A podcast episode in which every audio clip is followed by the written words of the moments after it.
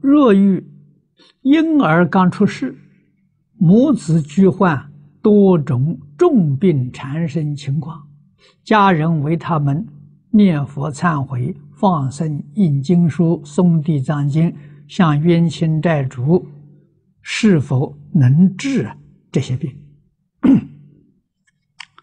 应该是可以。啊，这些冤亲债主也是通情达理的，如果不是深仇大恨，大概都能化解。啊，也有不能化解的，少数，很少很少。啊，绝大多数啊，他都能接受。啊，所以要用真诚心。